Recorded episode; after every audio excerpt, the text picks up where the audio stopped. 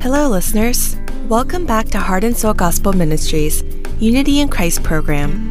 For first time listeners, my name is Christine Kim, and I am the host of this program.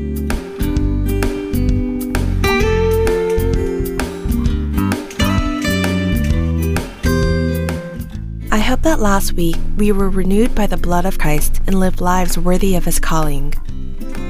I was recently reading the book of Romans and I discovered something very interesting. It was a verse that I've read and cite often, but previously I never understood the original language of this verse and missed the interesting point of it.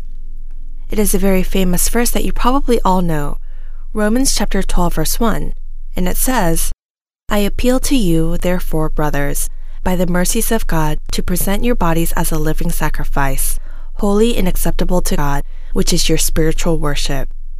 This sounds very familiar, right? This passage in Romans is speaking about the spiritual worship we need to give. However, when looking at the original language of Romans, the word spiritual and spiritual worship is known as rogiken, and this term actually has a different meaning from the definition of spiritual that we might be familiar with. The meaning here is rational or reasonable. When looking at different versions of the Bible, it is expressed as spiritual service or spiritual worship, or some versions were translated in the original language as reasonable service. This term spiritual, which holds the original word of pneumatiken, was not used the same way, but instead means reasonable, which is what I found interesting when I studied the original words. Then why do the many versions of the Bible have this interpreted in English as the word spiritual rather than reasonable worship? I sat and thought carefully about what the Bible was trying to tell us through this. And this is the thought that came to mind. If there is a reasonable worship, then of course there is an unreasonable worship. And if there is a spiritual worship, then of course an unspiritual worship exists as well, which is a worship of the flesh. What is the difference between spiritual worship and worship of the flesh?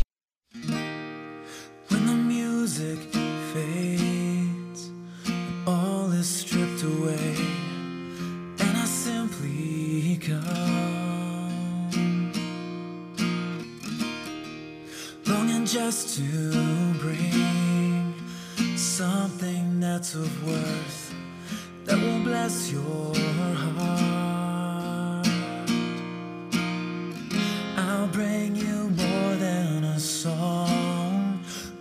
Song in itself is not what you have required. You search much deeper within, past the way things appear. You're looking into my heart.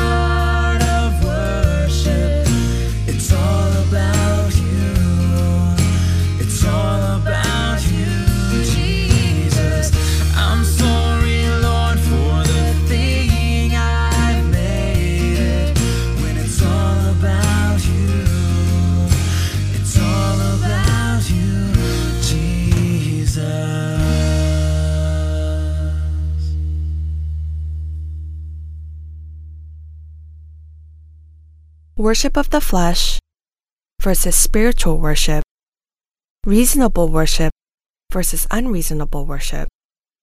Another way of expressing this would be a life of worship versus a religious life or life filled with religiosity. I would think that a worship of the flesh is just a religious life, but a spiritual worship is a life of faith.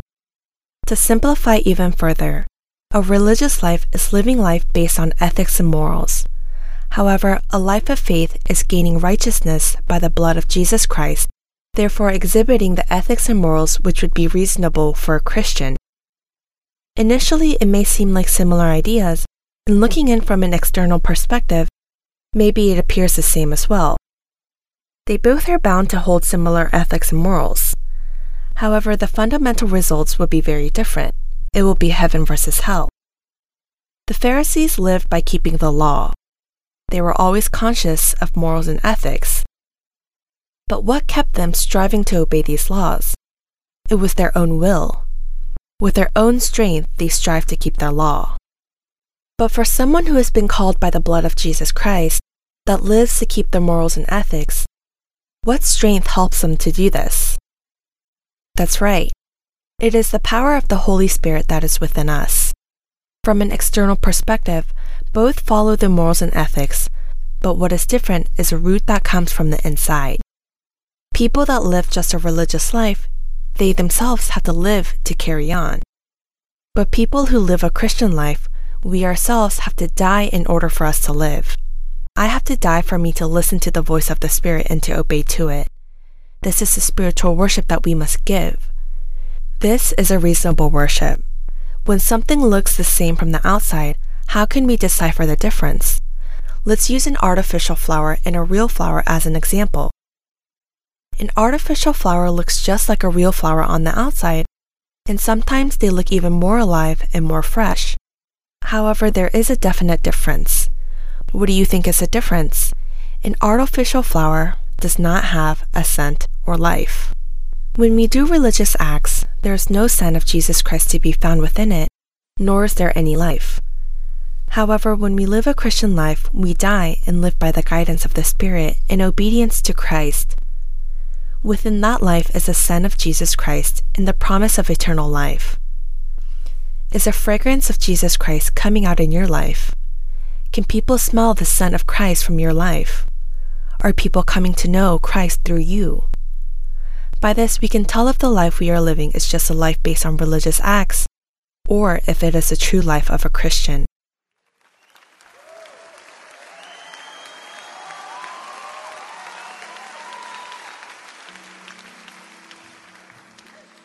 Light of the world, you step down into darkness. Open my eyes, let me see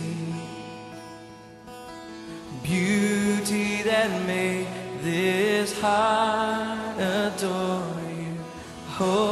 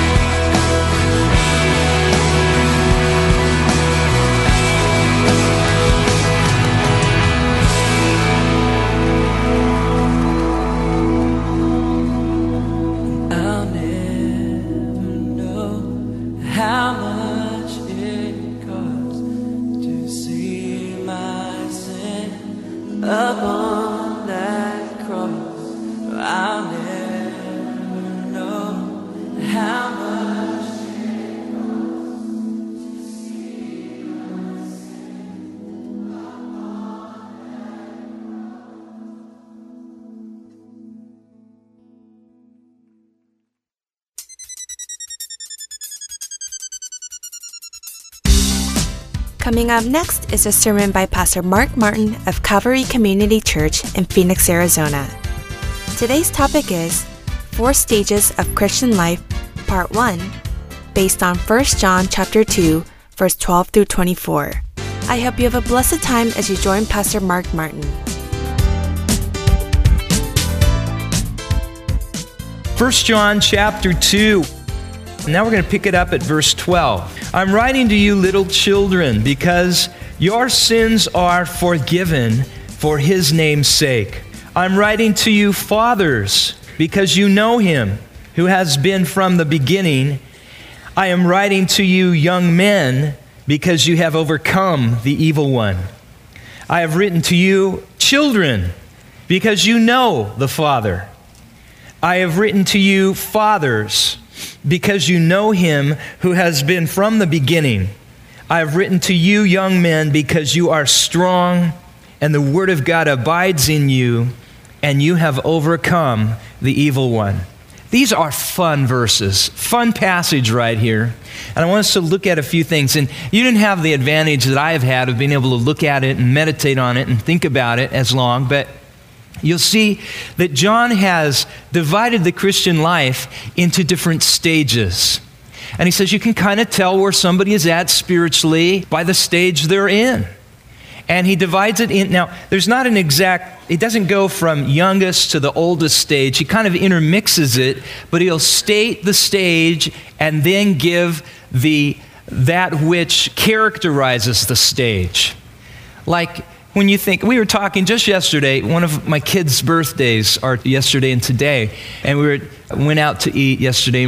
We were all going around the table saying, okay, what's your, one of your favorite memories about Emily? And then we all talked about that in the family. And then, what's your favorite memory about Ellie? And we all ran, went around the family talking about our favorite memories. But one of the favorite memories with uh, one of them was how when they were little and they were in the kitchen, they'd open up the Tupperware cupboard and they'd pull out all the Tupperware and they'd play it. You know, it was all over the place.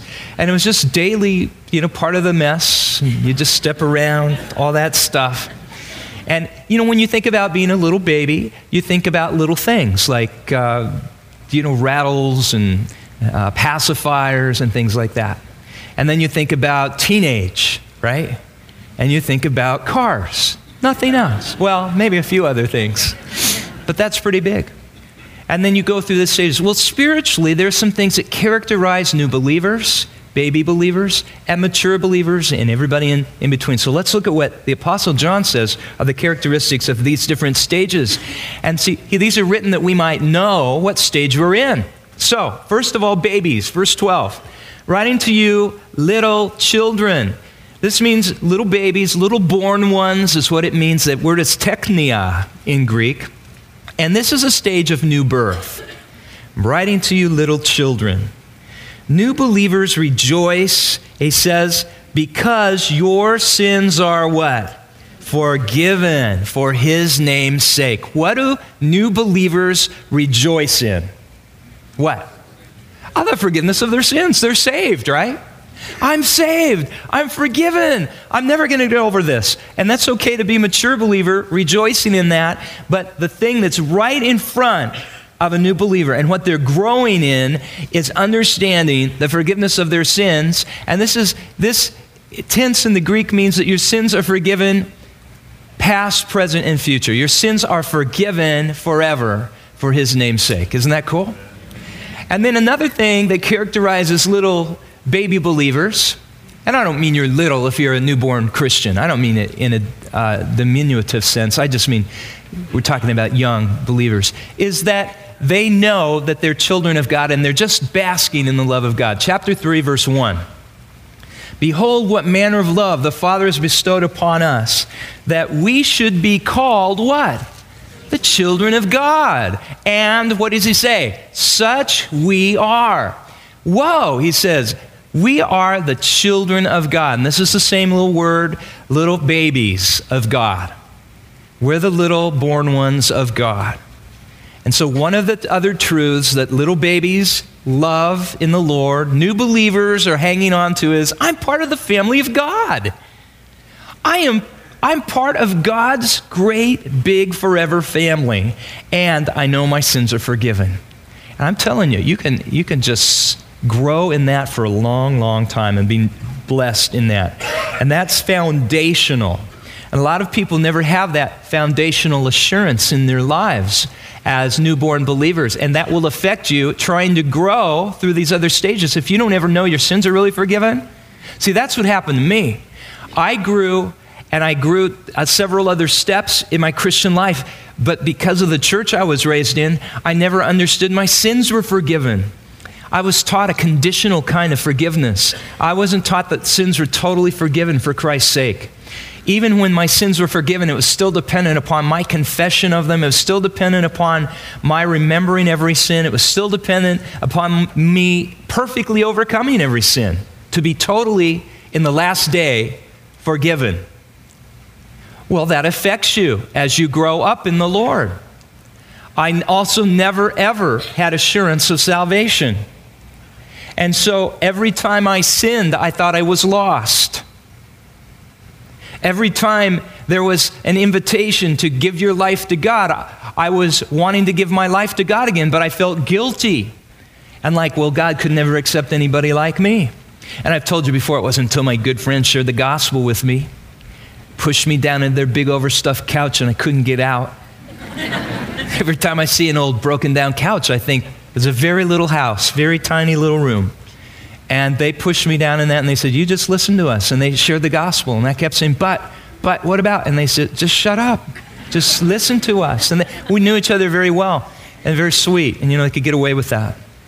And um, I finally, it got through. It got through. God forgave me. God loved me. I'm his child. Well, that works its way through your life. And I think that's why I feel like we need to emphasize that so much for people that we really know those things because if you don't know those things, you will not grow. Okay, this is, this is foundational. We say it's, it's, it's newborn stuff, but another word for that is foundation stuff. And if your house doesn't have a good foundation, what's going to happen to it? It's, it's going to fall. It's going to have problems, even with a good foundation. Storms are going to hit your life and crash against your life. And you need Jesus Christ. And if you don't have this good foundation, man, then every time something went wrong, I thought, well, this is God. You know, He's getting me because I'm bad. I've sinned and God's punishing me. And you know, when you don't understand grace, you just can get wacky spiritually. The, verse 13 now is going to talk to us about the next stage, and that is the stage of being a child. Verse 13 See the latter part, I call it 13c. He says, I have written to you, children, because you what? Know the Father. I've written to you, children, because you know the Father. The word for children there is paideon. And it means a little child who's under instruction. It's somebody who's learning what mommy and daddy likes. And that's the next stage of spiritual walk. You're, you're saved, right? You learn the foundations, you're a baby, but then you begin to grow and you're, you're learning what pleases daddy. Abba, Father, right? What do you want, daddy? What do you want? And you take those initial steps of obedience. And, and again, they may be very simple steps like, well, doesn't everybody know you fellowship with other believers? Doesn't everybody know you pray? Doesn't everybody know that you read the word? No, no, no. Those are things that we learn as basic steps in our Christian life. We're baptized, that pleases the Lord. We, we step into out of some relationships that are sinful, practices that we, we discover are sinful as we're reading the Word, and we see, I want to please Daddy. It's very important stage of development. The next stage is the stage of being a youth in the Lord, being a young person in the Lord. Verse 13b, just step up a sentence in verse 13. I am writing to you, young men, because you have overcome the evil one. And then look at 14b. I've written to you, young men, because you are what? Strong. And the word of God abides in you, and you have overcome the evil one. Now, do you see this refrain? You're going to see that he repeats a line in several of these passages. There's a repetition. I'm writing to you, fathers, because you know him. Then he says again, I'm writing to you, fathers, because you know him. I'm writing to you, young men, because you have overcome the evil one. I'm writing to you, young men, because you've overcome the evil one. There's this refrain. And some have suggested that this is an early Christian tune. This might be an early Christian praise song, or at least an adaptation of one. Just an idea. But there definitely is this idea of repetition going on there. That's pretty obvious. I'm writing to you, young men. What characterizes people that are kind of growing strong in, in the Lord and they're not babies anymore and they're not just children under instruction, but they're, they're really beginning to stand on their own in the Lord? Well, he says, verse 13b, I'm writing to you, young men, characterized by overcoming the evil one. Spiritual warfare is understood. See, if we're really going to grow in the Lord, we've got to understand the battle we're in. We have to understand that this world isn't a playground, it's a battleground. We have to understand that we're warring against an adversary who isn't flesh and blood, but he is spiritual. And he moves behind, he moves in shadows and all. But the only way to overcome him is with the armor of God Paul talks about that. And with the sword of the Spirit, which is the Word of God, we've got to keep the shield of faith up all the time because the enemy's always sh- shooting fiery missiles at us. And we can quench those missiles with faith faith in God's Word. Somebody was saying the other day, well, it'd be really nice if, you know, we could just, if God would just speak to us. And, I, and I was, I had been already ministered to earlier Lord just saying, you know, I have t- spoken to you. That's what the Lord was saying to me before I was talking to this person. I have spoken to you by my word, and I mean my word. And I don't have to say it 500 times to you. I don't even have to appear in front of you to say, I've said my word. Now, you either can believe my word or not believe my word. You can either trust me or make me out to be a liar.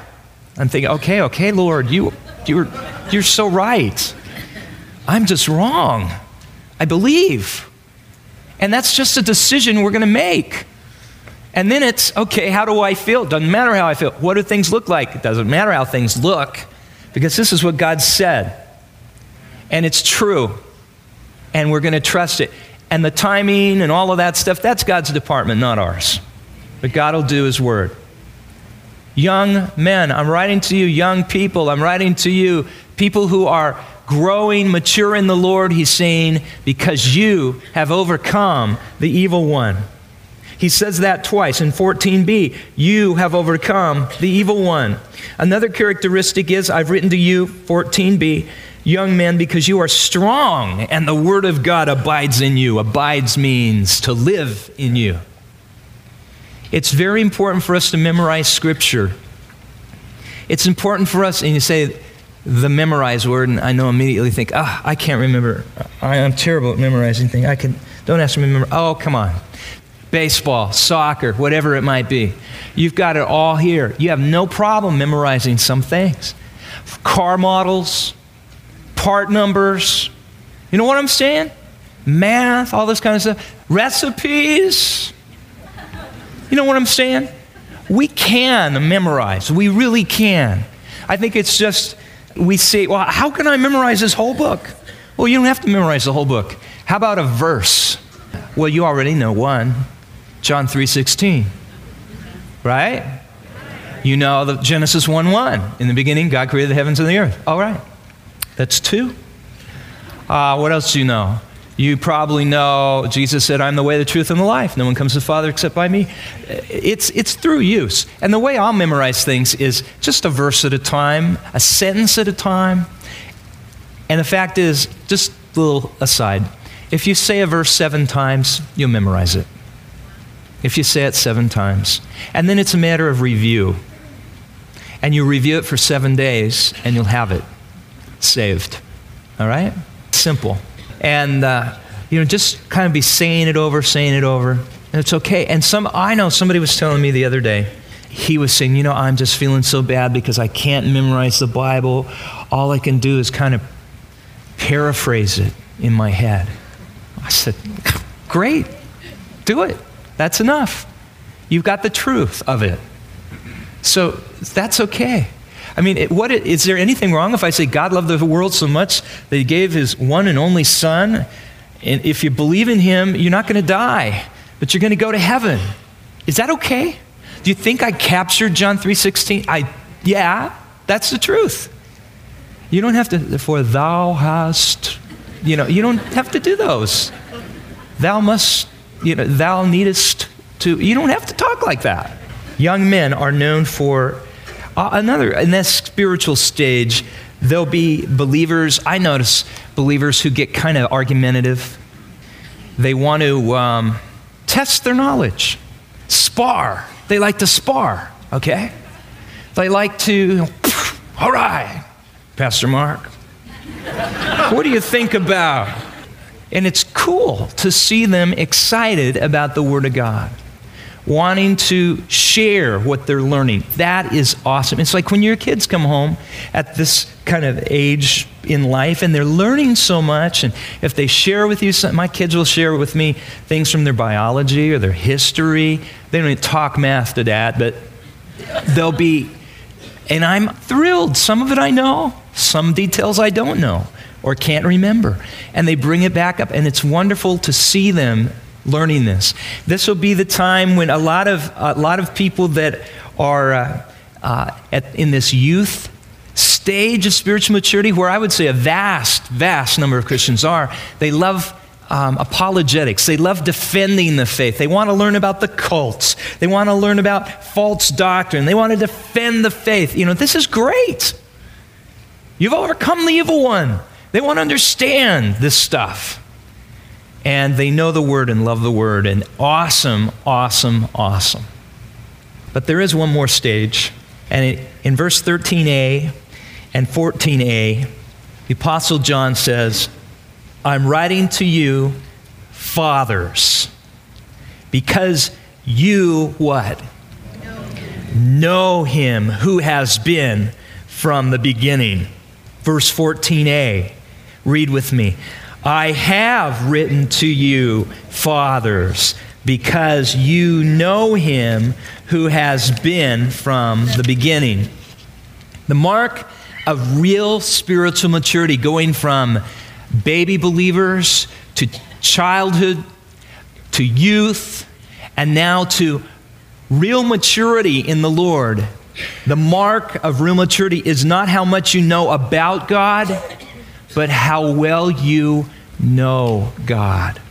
Few people who really know God are fighting over facts. They see things in a bigger picture. They're thinking, well, I don't know. Is it worth planting a flag on the hill and dying for this? They look at Father and they kind of know Father's heart. No, this isn't the heart of God. This isn't what God would do. Some issues are worth dying over. Somebody was saying to me the other day, they were saying, Well, you know, I, I thought we were brothers. I thought that you were supposed to die for each other. And they were disappointed that I hadn't taken a stand on a certain issue. And I said, We are brothers. And we are supposed to die for each other. And I said, I would die for you if it was an issue worth dying for. But some things are not worth dying for. You understand? They aren't important. In 50 years, that's a great way to think about some things. In 50 years, what difference will it make? That motivates me. I think in 50 years, I won't be here probably. so, in 50 years, what do I want to do? What, I mean, what do I want to see? What would be important that I would invest in that will still be here in 50 years? Well, I love right where I'm at in a lot of ways. The Word of God, people, working for the kingdom of God, that's all going to be around long after I've come and gone. Um, there are doctrinal issues that are very important. In 50 years, the deity of Christ is the deity of Christ, and that will never change. Who the church is, loving the people of God. You know, there are doctrines, some doctrines, they're just huge, and we could never compromise. Other things, you know, really is, you, just have to look at, Father, what's your heart here? What would you want me to do?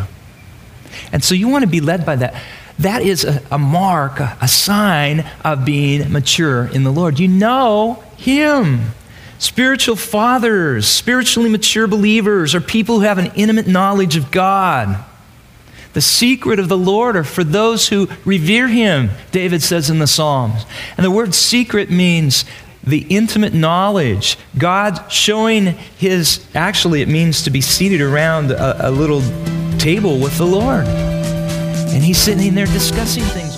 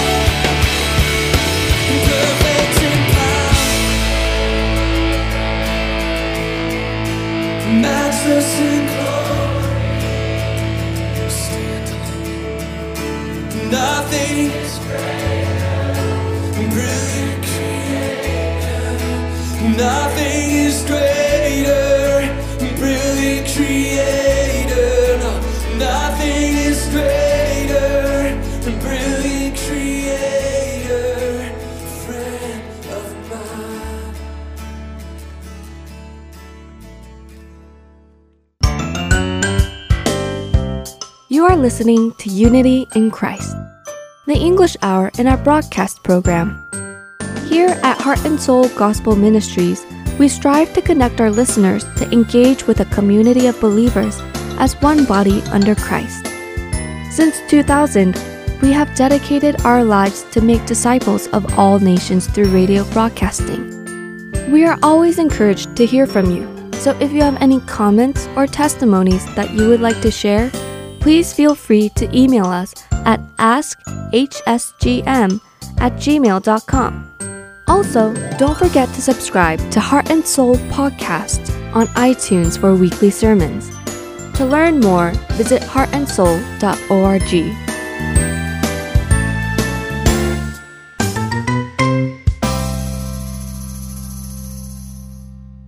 Please stay tuned as we are following a program that guides us to know what ethics Christians should hold, titled Christian Ethics.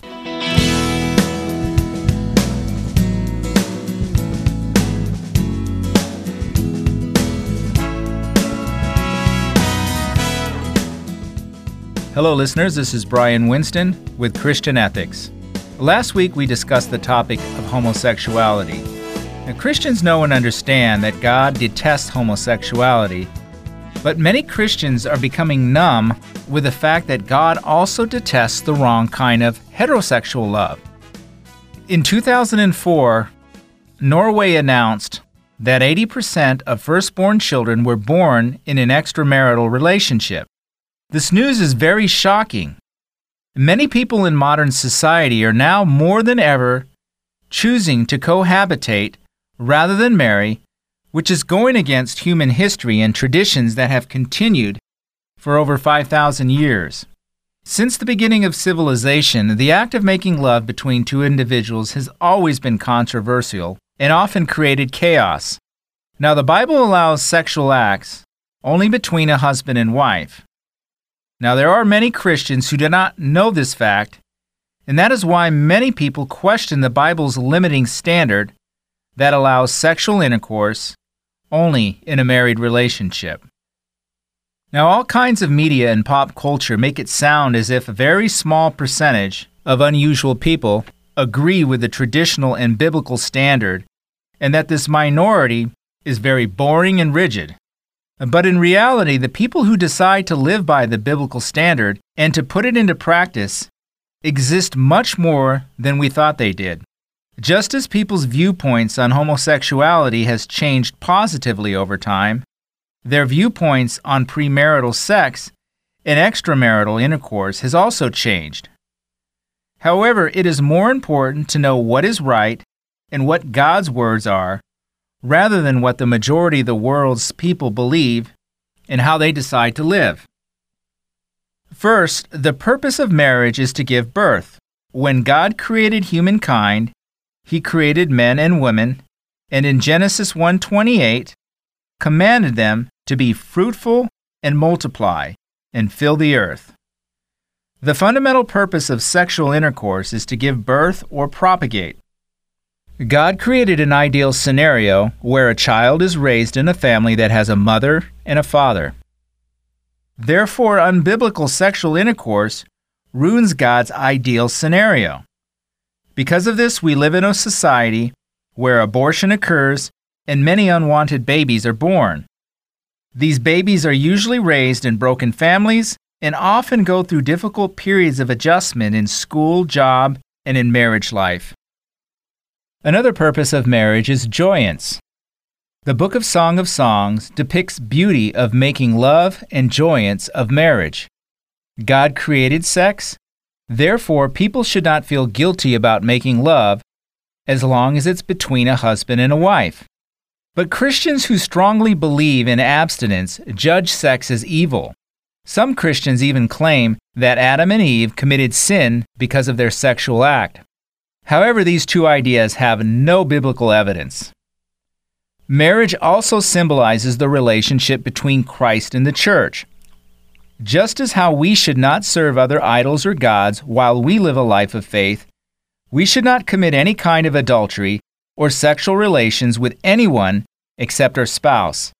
Just as a spouse should be the only person for our sexual desire, God should be the only one for our spiritual desire. The act of making love brings a close intimacy between a husband and wife that they cannot and should not be shared with others. If one spouse is not true to the other, the expression of this intimacy will be lost. If faith is lost in this area, the marriage often ends in divorce. Therefore, the intimacy in the relationship we have with God must be the one and only love. In a relationship with God, there must be affection and devotion that cannot be compared with any other worldly spiritual power. The non biblical act of sexual intercourse results in unintended consequences. As I've mentioned earlier, the consequences may be an unwanted child or an abortion in order to avoid having the child. Today's youth often make the mistake of confusing their physical desire with love and end up getting involved in sex. And the media diligently encourages them to do so. Many young girls fall into this and lose their virginity and are often left with broken hearts and bodies. If one truly loves his or her partner, they can wait because the most precious gift one can give to his lover is virginity. Having sex before marriage takes away that gift from the partner, and this fact sometimes leaves a scar. According to statistical data, a couple who has sexual intercourse before marriage has the highest probability of getting divorced.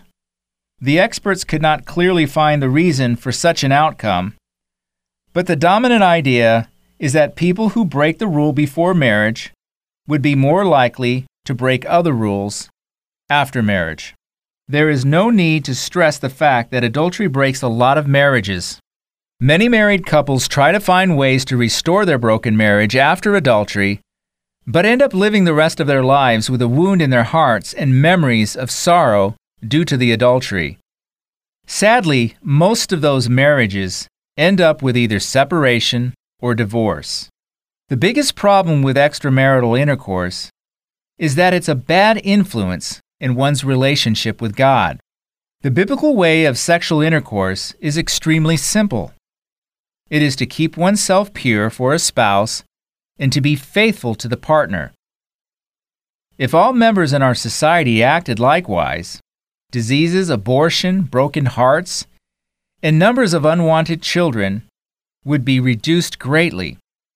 Although the sin of homosexuality is detested by God, there are many more people who commit sin that is related to heterosexual love, and this sin corrupts our society in a much larger way. While it is not possible to cure all of our society's problems by keeping our marriage pure, the act of living by this biblical standard will result in a safe and satisfying relationship with one spouse, and it sets the tone in maintaining a good relationship with God. This concludes today's episode of Christian Ethics. I thank you for listening, and God bless.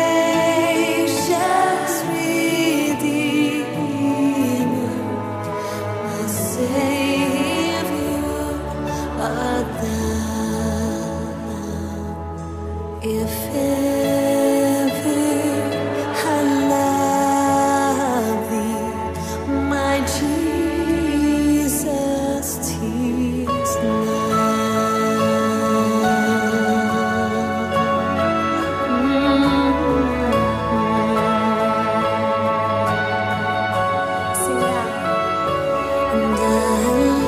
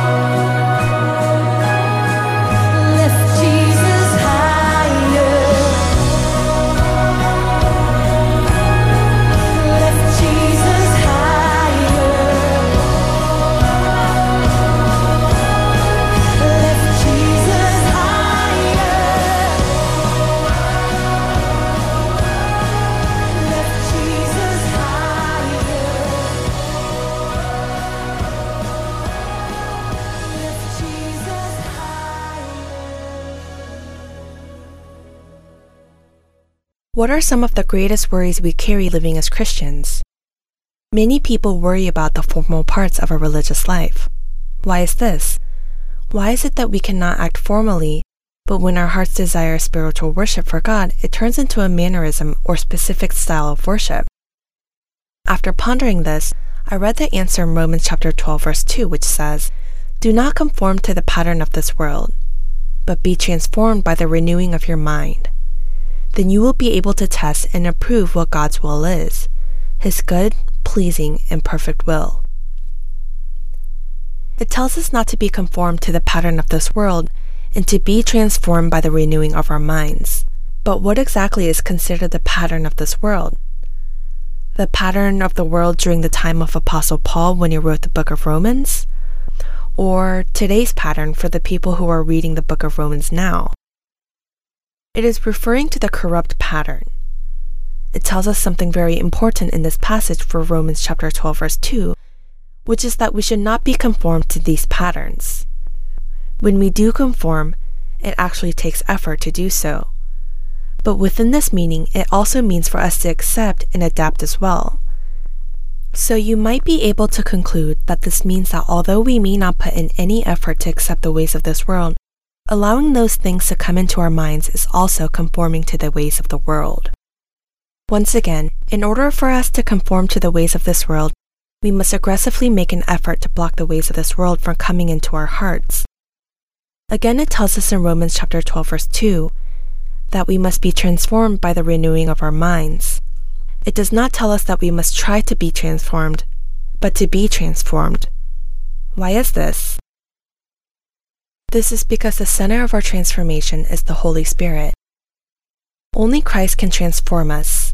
If I, through my own strength, try to transform, then my ways in life may become a ritualistic religious act. But if I allow the Spirit to transform me, what could happen?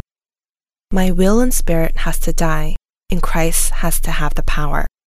Without this, we cannot be transformed. We need to make sure we clearly understand this. When I try to change through my own efforts, it will not last long. Within that, there is no fragrance or living Christ. Only with His power will it lead to an eternal transformation, and within it, that there will be a scent of Christ in eternal life. How come I still haven't changed after all these years? Why am I burned out? Why does everything just feel monotonous? If we have these questions, there is one answer. It is because I haven't died yet. I must die in order for the Lord to take me as a pleasurable sacrifice or offering. This is the spiritual worship and reasonable worship we must give. We must live every day denying ourselves, carrying our cross, giving over to spiritual worship. I hope this next week we may live not becoming conformed to the pattern of this world, and that we may give everything we have as a holy sacrifice to God. We will now wrap up Unity in Christ. Thank you for listening, as it has been my pleasure. I hope to see you this time next week, and God bless. You give life, you are love, you bring light to the darkness, you give hope, you restore every heart that is broken.